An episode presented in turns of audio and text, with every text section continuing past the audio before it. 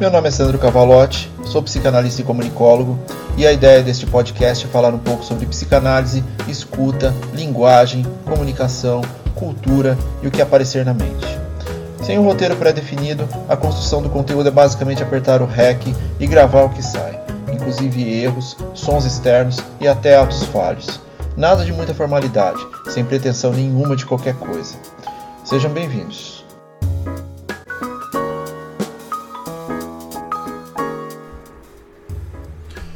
Episódio 23 A autocobrança excessiva. Vamos falar hoje um pouco sobre o conceito de autocobrança excessiva, que é algo que atrapalha muito no desenvolvimento de atividades profissionais, pessoais.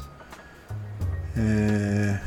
Ela é crítica no relacionamento com outras pessoas, famílias, amigos, sonhos, desejos. É um afeto muito complexo na vida da gente. Se cobrar excessivamente é o ato de não encontrar valor no que você produz, com uma falsa impressão de que todos fazem algo melhor que você. Criticar-se, comparar-se, culpar-se demais. Tudo isso cansa, porque gera um sentimento de inferioridade e baixa competência que domina seus dias. Acordar torna-se um ato difícil, porque você não tem motivação mesmo tendo todas as características de realização no que se propõe. Todos esses sentimentos combinados transformam qualquer elaboração de desafio e busca de objetivos numa tarefa árdua, assim como nos relacionamentos. Você aceita tudo o que lhe é imposto, não tem forças para criar mudanças que podem ser importantes na sua vida. O estresse e ansiedade afetam tudo ao seu redor. Isso sem falar na busca eterna do tal perfeccionismo. Mas por que essa autocobrança excessiva? O que há por trás desse excesso? O sentimento de não pertencimento ou de não ser bom o suficiente faz com que você questione negativamente todas as suas conquistas. Por mais que você conquiste. E isso não apenas no âmbito profissional, mas também no familiar. Acompanhado de tudo isso, você acaba acumulando mais funções, tentando fazer sempre mais, tendo dificuldade em dizer nãos para tudo o que lhe solicitam, o que transforma todo o processo por uma busca por perfeição que nunca será atingida, gerando uma necessidade constante de produção que ocupa espaços na sua vida que deveriam ser completados por alegria, entusiasmo e momentos de prazer. Além disso, romantizaram tanto a rotina exaustiva que quando você pode descansar, você se sente culpado por isso. Se você encara a vida como uma grande e eterna corrida, sempre estará exausto. Parar é fundamental, nem que seja para ter fôlego.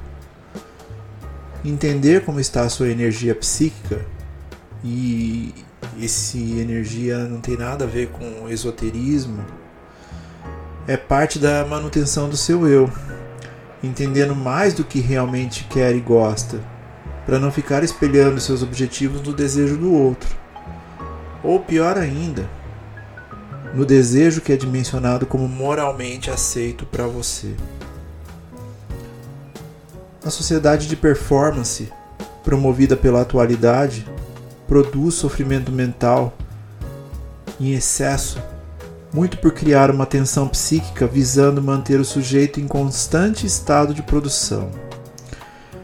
Segundo o próprio Freud, a sociedade adoece, lá no mal-estar na civilização desenvolve-se uma situação de todos contra todos, numa competitividade permissiva disfarçada de alegoria meritocrática. Mas não se engane, é cada um por si. Si, sim. Retira-se aparatos institucionais que são relacionados à solidariedade e direitos, como saúde, educação, políticas públicas de moradia e emprego. Tudo isso criando uma fantasia de empreendedorismo, que atualmente é simplesmente enaltecer o freelancer. Tudo muito bonito, construído com frases de efeito, dinâmicas, pseudo-fórmulas e amplamente divulgado por quem pode tirar proveito disso tudo. E quem se beneficia disso? O tal Deus mercado, que não provém as necessidades mínimas das pessoas e insufla o debate de que a obrigação é sua de se dar bem. E se você não se deu bem, você é um fracassado.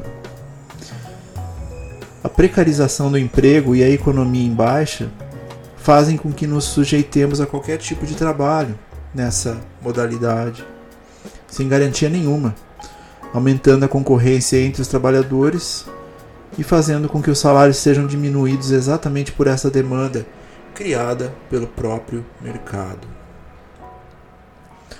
Essa justa posição relacionada à ansiedade e o medo como fatores principais de sofrimento, elas direcionam as pessoas a não fazer nenhum tipo de questionamento sobre o sistema e aceitarem qualquer condição, porque, afinal, como diz o personagem de Donald Glover no maravilhoso Atlanta, eu sou pobre e pobres não têm tempo para investimentos, porque estamos muito ocupados tentando não ser pobres.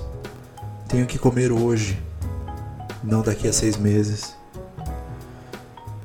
Isso porque nem falamos ainda sobre o discurso falacioso do tal investimento, que só gera lucros realmente para pessoas que detêm a parte mais substancial do bolo do dinheiro.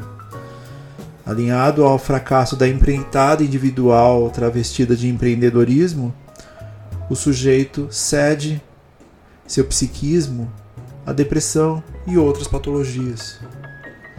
Inclusive nas Américas, ironicamente, os Estados Unidos e o Brasil são os líderes em casos.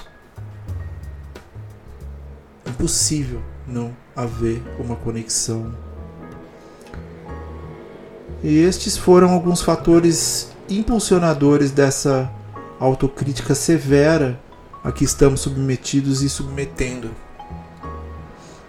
Dentro disso, nossa própria autocobrança.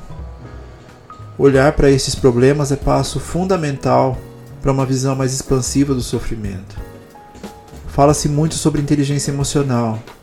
Livros são escritos, textos são escritos, fórmulas são montadas, mas no final, inteligência emocional não é nada mais, nada menos do que maturidade. E maturidade vem com experiência. E experiência vem com você se permitir errar e ser menos autocrítico é premissa básica para ter novas experiências. Portanto, cobre-se menos. Autocobrança em excesso adoece. Você erra, você falha, você desiste e tudo bem. Autocobrança também tem muito a ver com ser aceito. Tal idealização vem desde o nosso berço, nos afetos dos pais, irmãos, amigos e familiares, posteriormente na profissão, os colegas de trabalho.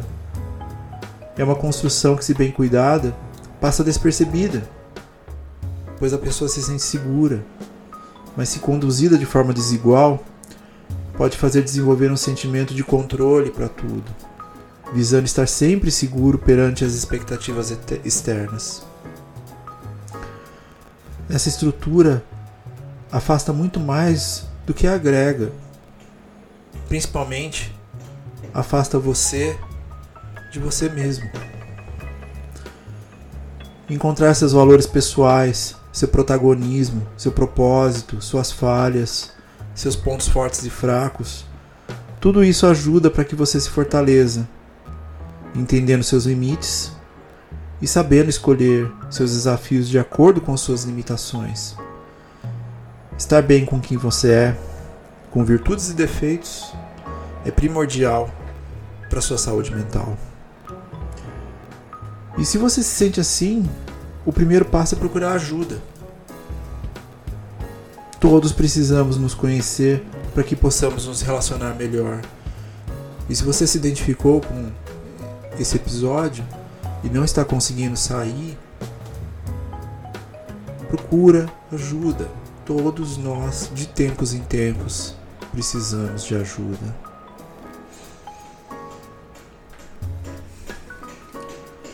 Esse episódio foi estruturado a partir do Supposed Former Infatuation Junkie da Alanis Morissette. E se você acha que esse podcast pode ser útil para alguém, não esqueça de compartilhar. E fiquem bem.